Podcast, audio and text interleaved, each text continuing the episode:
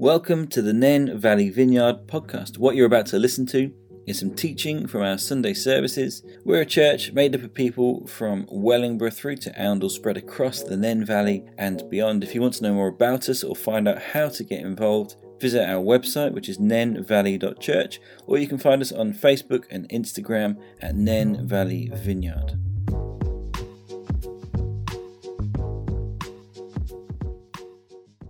Um, on Sundays, we're in a series called Open. The idea, you know, talking about what does it mean to bring ourselves to Jesus and offer ourselves to Him, to open up our lives to Him. Uh, a couple of weeks ago, I talked about having open homes, uh, the idea of this, you know, embracing the spiritual practice of hospitality. What does it mean to offer our homes to God and see what He would do? You know, just imagining what it would be like for people to be sat around our tables, you know, and experiencing the love of God, you know, understanding what it is to be put into families, that they would be heard and we would pray with them and there would be healing and restoration and reconciliation, all that stuff, all that, the goodness of the kingdom of God, but in our homes. Um, and then last week, Angie did a great talk um, about open lives. What does it mean to bring our kind of radically ordinary lives to God? Not just the spiritual bits, but all of it. You know, she she referred to um, Brother Lawrence, and you know he would say about you know he he thinks about God and you know serving God by flipping his omelets in the morning. You know, what does it look like to bring our ordinary lives to Him and see what Jesus would do with them? Well, this this morning, um, as I've said, this is really a change of plans. Um, but I think the Lord is in it. This is something I wanted to share, but couldn't really make fit, and now here we are. So um, I really want to tie the two things together. What does it mean to be, you know, have open homes, to be hospitable, to be the people of God where we are, where He's put us, and what does it mean to um, open our lives and bring those two things together? Because we would think of one as being in the home and one being outside of the home, but actually I think they're all um, about being caring for others and available to God and available to others. So um, this morning uh, we're going with the name Open Eyes and Open Ears. Um, now I don't know if you believe this, and young people, I know you are in. There's no youth this morning, so I guess you're in hearing this. Um, and in fact, young people, I think you are some of the best placed people in all of this room to do um, to do this stuff well. But I don't know if you believe this, but God is speaking all the time, and He is always seeking to bring healing and restoration um, and wholeness to people, to end loneliness, to reveal Himself to people, and to set people free. And you know what? I think each one of us can hear God at work, and, and actually, each one of us has the ability, the capability to do that. But I think the problem for most of us is twofold. Firstly, we don't honestly we don't think god could use someone like us. And that could be any of us from youngest to oldest you don't think that god could use you. And secondly even if we do believe that we don't really know what it is maybe to start hearing god and responding to him. Um, and and I think there's a kind of an easy solution to some of this. And it's not as spiritual or profound as you might think. But I think it all has to do with being available to God. Let me ask a question. Are you available to Jesus today? When you walk out of the Saxon Hall this morning, you, is your life available to Jesus? Tomorrow, will your life be available to Jesus? You know, on your morning commute, when you're walking your dog, uh, when you're on your way to school with friends, are we available for what God has to do? Because I think, you know, the idea of seeing God's kingdom come, all those nice things we talk about, you know, healing the sick, raising the dead, uh, making disciples of all nations, baptizing people, all that stuff, it sounds um, difficult. It sounds like, you know, you'd need a, a theology degree and to be you know, a pastor like me or whatever, to have all the right answers, to have this resume full of spiritual achievements. But what if I told you you don't need any of that? What if I actually, if I said, I think it's of more value if we have open eyes and open ears than for us to have all the right answers and to have a right method. What do I mean? All around us, every single one of us, there are hurting, broken people. They are our neighbours, they are our friends, they are our family members, our colleagues, they are people we know at school, they're people we might play football with, they're people we see when we're walking the dog. Um, they're, they're, you know, the neighbours that we wave to when we put the bins out. These people are hurting and there is a brokenness in them. And it's this it's a spiritual sickness that every human being suffers from. It is a hole in the human heart that is a God shaped hole. You know, when we talk about the Garden of Eden and us being separated from God in that, we were made for a relationship with Him. And there is a sickness, and we don't like to use that language because it sounds um, very absolute, I suppose. But there is a, this this sickness, this spiritual sickness, this spiritual plague all around us. And it's the the answer is connection to God. Now we know this. We know that Jesus came to make make a way. We know He is the answer. And for years, you know, the church has gone on the offensive. You know, we we've preached the gospel, we've proclaimed, and we've declared, and we've you know, and all these things. These are good things. They're not necessarily bad things. But I think we're at a point culturally where people are not interested in hearing our words. In fact, they are sick of hearing our words. What they want to do is see our actions and experience our actions. There's a, an old phrase, you know, people don't care how much you know, they want to know how much you care. And we see, you know, some of this is reflected in Scripture. 1 Corinthians 13 1. It says this if, if I speak in the tongues of men and of angels, but do not have love, I am only a resounding gong or a clanging cymbal. And there's that whole passage talks about things like that, that, that this, this idea of love and care for others is something we should take seriously. Now, we can have all the wisdom and all the clever words we want. But if someone is hurting because of a broken relationship, ultimately they don't need lots of right answers. They need to experience the love of Jesus for them through us.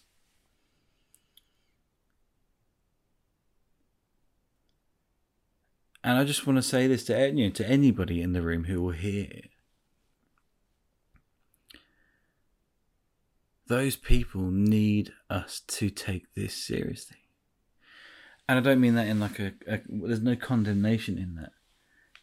But I think there's some of us in the room, we just don't believe, we still don't believe that we could do that. Maybe you're, I don't know, maybe you're 13, you go to, I don't know, Manor School or, I don't know, Huxlow or Christopher Hatton School, and you just don't believe that God could use you there. Absolutely, He can. Every day of the week, He could use you in that way. Maybe you are, maybe it's the other end of the spectrum for you. Maybe you are in your 80s and you think, God couldn't use somebody at this stage of life. Absolutely, He could. Maybe you think, you know, I, you know, I work. I'm too busy. Well, God can work around our schedules. Each one of us can touch these spiritually sick people and bring Jesus and demonstrate Jesus to them. Now, it sounds great, doesn't it? On the one hand, you know, let's just love people but it is a little bit deeper than that because I think this will cost us. You know, maybe you're at school and you see the person who's sat on their own. You know, every lunchtime they're on their own. Actually, it's a little bit embarrassing to go over and talk to them, but maybe they are the person to go and talk to. Maybe it's the the lonely person that when you talk to them, they come out with all these stories and you're caught up for ages, and it takes patience to hear them. That's a cost. Maybe it's a conversation where you don't have the answer, and that feels embarrassing. I'm that kind of person. I want to have all the answers. I want to solve all the stuff. But sometimes you can't. And what does it look like to then stick your neck out and go, say, I'm really sorry, I don't have the answers, but could I pray for you? See, I think if we if we are willing and we want to join God in seeing his kingdom come to our neighbours and our friends and our colleagues and all those people, the opportunities are there waiting for us. But the question is, are our eyes open to see the hurting person we can comfort, or to hear of the person that's suffered a loss that we might be able to help? And someone that's not, you know, deeply. I'm not just talking about grieving, grieving. There, you know, we hear story from you know, and where you'd hear from your neighbours, it's come down the road, whatever, of someone who's just got, you know, their washing machine is broken and needs needs some washing doing. Some of it is dead simple. I think so often we we want this great angelic visitation. We want Jesus to speak really clearly so we're kind of guaranteed a result. But I think Jesus is in the conversation with your elderly neighbor. I think he is in that conversation that you are having with your mate at school who is self harming. I think he is um, in that invitation that we might make to a single mum to do some shopping for her so she can have a rest. I think it's in the car journey where we take somebody to a hospital appointment. Or you know the person in front of us in the queue at Asda whose card got declined for you know like a tenner's worth of shopping. And they can't there's no nowhere else just to step in and be generous. Or you know to befriend the person at school who's always picked on. There's all these things that don't feel terribly spiritual but if we will do them then I think we will find God God in the midst of them you know, I think we could spend forever waiting for the right people to share the gospel with. Or more specifically, if you've grown up in a church environment like me, where you've got this kind of like 90 second elevator pitch of the gospel and we want to share that. Well, we could wait for forever to have that conversation fall into place. When actually, all around us, there are people who are desperate for Him. But they won't hear it unless they see and, and experience Him and His love through us. So, my point this morning is dead simple. Will we consciously open our eyes to see those around us that we could help? Will we consciously open our ears to hear those that are in pain, to listen to them? You know, or even, you know, see a, a post on Facebook of someone who has a practical need that we could meet. We don't need all the answers. We just need to be available to God, and He will do all the stuff that we cannot. Uh, well, I was just just putting some things together for this, I came across a quote from a Christian author called Janet Dunn. It says this. This is about listening to people. Put more emphasis on affirmation than on answers. Many times, God simply wants to use me as a channel for His affirming love as I listen with compassion and understanding. We don't need all the answers. In ordinary conversations the Holy Spirit can be right in the middle of. So our question, you know, all of this hinges on a few things, I think, for us this morning. One, are we available? Are we willing to make ourselves available? Will we humble ourselves? Will we sacrifice our schedules and our busy, important stuff sometimes for this? Philippians 2 5 and 7 says this Have the same mindset as Christ Jesus. He made himself nothing by taking the very nature of a servant. The second thing we need the Holy Spirit. We really need the Holy Spirit. Acts 1 8 says this You will receive power when the Holy Spirit comes on you, and you will be my witnesses in Jerusalem and Judea and Samaria and to the ends of the earth. We need the Holy Spirit to be able to be witnesses to Jesus, in us, working through us, all of that. Lastly, prayer. We need to pray do we ever stop to pray for our day? And not just, oh God, would you make our day go well? But actually, Lord, would you give me divine appointments and conversations? Let me bump into people that I can just start conversations with or I can help. And I think you know, so often as Christians, we don't we don't pray because we honestly don't think God will answer them or hear them. 1 Peter 3:12, one of my favorite pieces of scripture says this, "For the eyes of the Lord are on the righteous and his ears are attentive to their prayer." Now you might think, "But I'm not righteous and all that." Well, look, if you are a follower of Jesus, you're the same as all the rest of us. You depend upon Jesus for your righteousness, not you being good. So if you follow Jesus, he hears our prayers. So let's pray for those divine appointments, those opportunities. I think if we will pray, then we will have these opportunities come up and be surprised. So I think there's a few challenges for us, uh, and I'm going to hand back and uh, the, someone's going to lead some prayer and stuff. Um, but I think there's a few obvious responses, and maybe we'll see what the Lord does as well. But I, I think the first thing is this: to some of us, we need to come and repent and just say sorry to God for being unavailable. If we're honest, when we talk about bringing ourselves, bringing our lives uh, openly to God, if we're honest, um, we often don't, you know, we, we reserve a bit of time on a Sunday morning and maybe a small group for God, but the rest of the time we don't. And so my encouragement is to come and repent. What do I mean by repent? I just mean to come and say sorry and just start, you know, think again, start over with God. And kind of make that commitment to Him that you want to see Him at work in your life. Uh, the second, that we would be filled with the Holy Spirit. Um, and not like, you know, sometimes if, if you've been in church for long and if you come to be filled with the Holy Spirit to feel nice and all that. No, but actually, we want to be filled with the Holy Spirit for power to be a witness for Jesus. We want the Holy Spirit to give us courage and boldness. So some of you are, if you are honest, you are terrified of the idea of going and saying hello to someone. Well, ask the Holy Spirit to help you.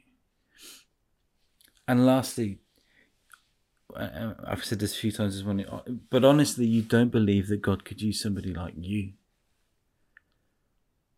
Maybe you think you're not smart enough, you're not quick witted enough, you, you've not been in church long enough, you don't know enough of your Bible, yeah, you've got that sin issue, whatever. All of us feel those things. So this morning, actually, I just want you to come and bring that feeling to God and put it at the feet of Jesus. And just say, Lord, I'm, I'm sorry that I don't believe this, but would you help me? And just start to accept that God would use somebody exactly like you. So I'm going to hand it over. Um, but no, we're praying for you. We love you. Um, I really look forward to hearing stories of these divine appointments. I genuinely believe that from the bottom of my heart that as we pray, these doors will start to open left, right, and centre. And so, Sunday mornings, I would love us to make more time for testimonies of God at work. But anyway, be blessed. I'll hand over, and we will hopefully see you really soon. Well, thanks so much for listening to this teaching from Nen Valley Vineyard. We pray it blesses you and produces good fruit in you. If we can connect to you or help you engage with our community, we'd love to hear from you. You can contact us via our website, which is nenvalley.church.